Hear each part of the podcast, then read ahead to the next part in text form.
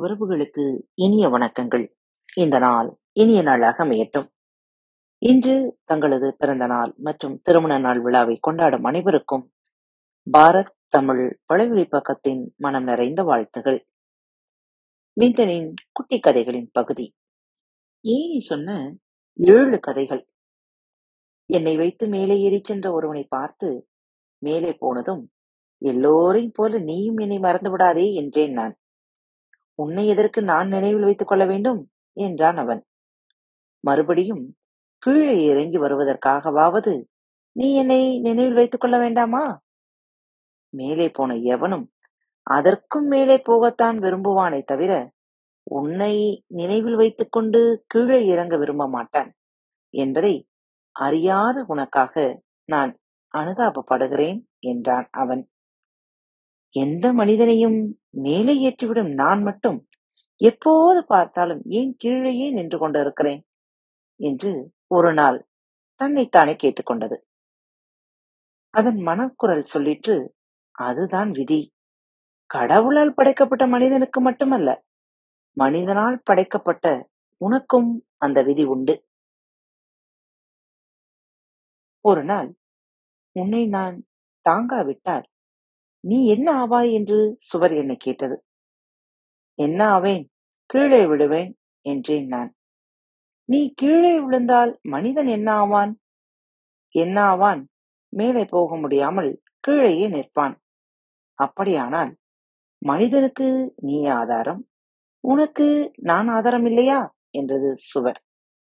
நான் சிரித்தேன். ஏன் சிரிக்கிறாய்? என்று சுவர் என்னை கேட்டது. உனக்கு நான் ஆதாரமாக இருக்கலாம். எனக்கு நீ ஆதாரமாக இருக்கலாம். நம் இருவருக்கும் ஆதாரம் மனிதன் என்பதை நாம் மறந்துவிடக் கூடாது என்றேன் நான். தனக்கு ஆதாரம் கடவுள் என்பதை மனிதன் மறக்கும்போது நாம் ஏன் அவனை மறக்கக்கூடாது என்று என்னை திரும்பி கேட்டது சுவர். ஒருவன் மேலே ஏறிச் சென்றதும் முதல் வேலையாக என்னை கீழே தள்ளிவிட்டான். அப்படியே சாய்ந்து கீழே விழுந்த நான் இப்படி கூட செய்யலாமா? இது நியாயமா? என்று கேட்டேன். நியாயமாவது அநியாயமாவது. அப்படி செய்யாவிட்டால் மேலே வந்த பெருமை நான் அடைவதற்கு பதிலாக நீ அல்லவா அடைந்து தொலைப்பாய்? என்றான் அவன். கொஞ்சம் கூட கூச்சமில்லாமல் ஒரு நாள் இரவு மாடி அறையில் இருந்த தன் காதலியை நீர் வழியில் சென்று சந்திக்க முடியாத காதலன் ஒருவன் அந்த வீட்டு புழக்கடை சுவரின் மேல் என்னை வைத்து ஏறி குறுக்கு வழியில் சென்று அவளை சந்தித்தான். ஆச்சரியமாயிருக்காதே அத்தனை பேர் கீழே இருக்க நீங்கள் எப்படி மேலே வந்தீர்கள் என்று அவனை வியப்புடன் கேட்டாள் காதலி. உனக்காக பறந்து வந்தேன் கண்ணே என்று அவன் ஒரு போட்டு போட்டான் பாரு. அப்போது எதிர்பாராத விதமாக அங்கே வந்த அவன் காதலியின் அப்பா இப்படி எத்தனை நாட்களாக இங்கே நீ பறந்து வருகிறாய்? என்று அவனை கேட்டார்.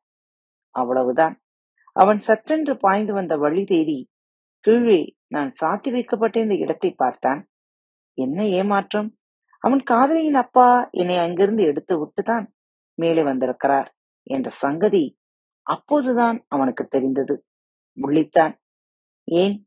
வரும்போது பறந்து வந்தாயே? போகும்போதும் பறந்து போக முடியவில்லையா?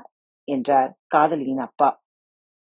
இதை கேட்டதும் காதலி தன்னை மறந்து சிரித்தாள். காதலனும் சிரித்தான்.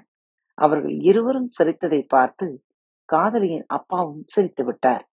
பலன் கல்யாணத்தில் தான் முடிந்தது என்றாலும் அவர்கள் மட்டும் என்னை நினைக்கவா செய்கிறார்கள்? என்னை வைத்து மேலே வந்த ஒருவனை பார்த்து நீங்கள் எப்படி மேலே வந்தீர்கள்? என்று ஒரு பத்திரிகை நிருபரிடம் கேட்டார். உழைப்பு உழைப்பு கடும் உழைப்பு என்று அளந்தான் அவன். நான் சிரித்தேன். ஏன் சிரிக்கிறாய்? என்று கேட்டது என்னை தாங்கி நின்ற சுவர். நாம் இருவரும் இங்கே இருப்பது மேலே போனவனுக்குத்தான் தெரியவில்லை என்றால் அந்த பத்திரிகை நிறுவருக்குமா தெரியவில்லை? அதை நினைத்துதான் சிரிக்கிறேன் என்ற நான். இரவு நேரம். என்னை தூக்கிக் கொண்டு ஒருவன் முன் செல்ல இன்னொருவன் தலையில் நூற்றுக்கணக்கான வண்ண போஸ்டர்களுடனும் ஒரு வாளி கூழுடனும் அவனுக்கு பின்னால் சென்று கொண்டிருந்தான். இருவரும் போஸ்டர் ஒட்டுவதற்கு ஏற்ற சுவர் கண்ட இடங்களிலெல்லாம் நின்று அங்கெங்கே ஒரு போஸ்டரை ஒட்டிவிட்டு மேலே மேலே சென்று கொண்டிருந்தார்கள். பொழுது விடியும் நேரம். இன்னும் எவ்வளவு போஸ்டர் பாக்கி இருக்கும்? என்று முன்னால் சென்றவன் திரும்பி பின்னால் வந்தவனை கேட்டான். நூறு போஸ்டருக்கு குறையாமல் இருக்கும் என்றான் அவன். அடேயப்பா இன்னும் அத்தனை போஸ்டரா இருக்கு. ஆவ் என்று கொட்டாவி விட்டுக் கொண்டே வா செட்டியார் கடைக்கு போவோம் என்றான் அவன். இருவரும் செட்டியார் கடைக்கு போய் கதவை தட்டினார்கள். அவர் ஒரு பழைய பேப்பர் வியாபாரி. அவரும் ஆவ் என்று கொட்டாய் விட்டுக் கொண்டே எழுந்து வந்து நீங்களா? ஏதாவது போஸ்டர் கொண்டு வந்திருக்கிறீர்களா? என்று கேட்டார். ஆமாம் என்றான் முன்னவன். சரி கொடு. பின்னவன் கொடுத்தான். அதை வாங்கி தராசில் வைத்து நிறுத்து பார்த்துவிட்டு இரண்டு ரூபாயை எடுத்து முன்னவனிடம் கொடுத்தார் செட்டியார். அதை வாங்கிக் கொண்டு ஜாக்கிரதை விஷயம் வெளியே தெரிந்தால் உங்களுக்கும் நல்லதல்ல எங்களுக்கும் நல்லதல்ல என்று செட்டியாரை எச்சரித்துவிட்டு இருவரும் ஒரு சாயா கடைக்கு சென்றார்கள். பரோட்டா சால்னா டீ எல்லாம் சாப்பிட்டு விட்டு தங்கள் குடிசைக்கு வந்தார்கள். அந்த நூறு வண்ண போஸ்டர்களை அச்சிட்டவனுக்கு இருநூறு ரூபாயாவது செலவாகி இருக்கும் அல்லவா? என்றான் முன்னவன். தன் படுக்கையை எடுத்து விரித்துக் கொண்டே. அந்த கணக்கை செட்டியாரே பார்க்க கூடாது. நாம் ஏண்டா பார்க்கணும்? என்றான் முன்னவன். அதில் அவருக்கு லாபம். அதனால் பார்க்கவில்லை. நமக்கு மட்டும் நஷ்டமா? வேலைக்கு வேலையும் மச்சமாச்சு ரெண்டு ரூபாய் நாஸ்டாவுக்கும் ஆச்சே. அது லாபம் இல்லையா? இப்படியே அவனவன் லாபத்தை அவனவன் பார்த்து கொண்டே போனால் என்று பின்னவன் இழுத்தான் அதுதான் உலகம். பிரித்தியான் நஷ்டத்தை பற்றி கவலைப்படுகிறவனுக்கு இந்த காலத்திலே பிழைக்க தெரியாதவன்னு பேரிடா முட்டாள். நீ தூங்கு என்றான் முன்னவன். என்ன நேயர்களே நம் வாழ்விலும் நாமும் பல நேரம் இந்த வேலைகளை செய்ய மறந்திருப்போம். மற்றவர் நமக்கு செய்த உதவிகள் அல்லது ஆறுதலான வார்த்தைகள் அனைத்தையும் பல நேரங்களில் மறந்து நாம் வேறொரு திசையில் சென்று கொண்டிருப்போம். இப்பொழுதே உங்கள் வாழ்வின் அந்த இரண்டு நிமிடங்களை அவர்களுக்காக ஒதுக்குங்கள். நன்றி கூறுங்கள். நன்றி.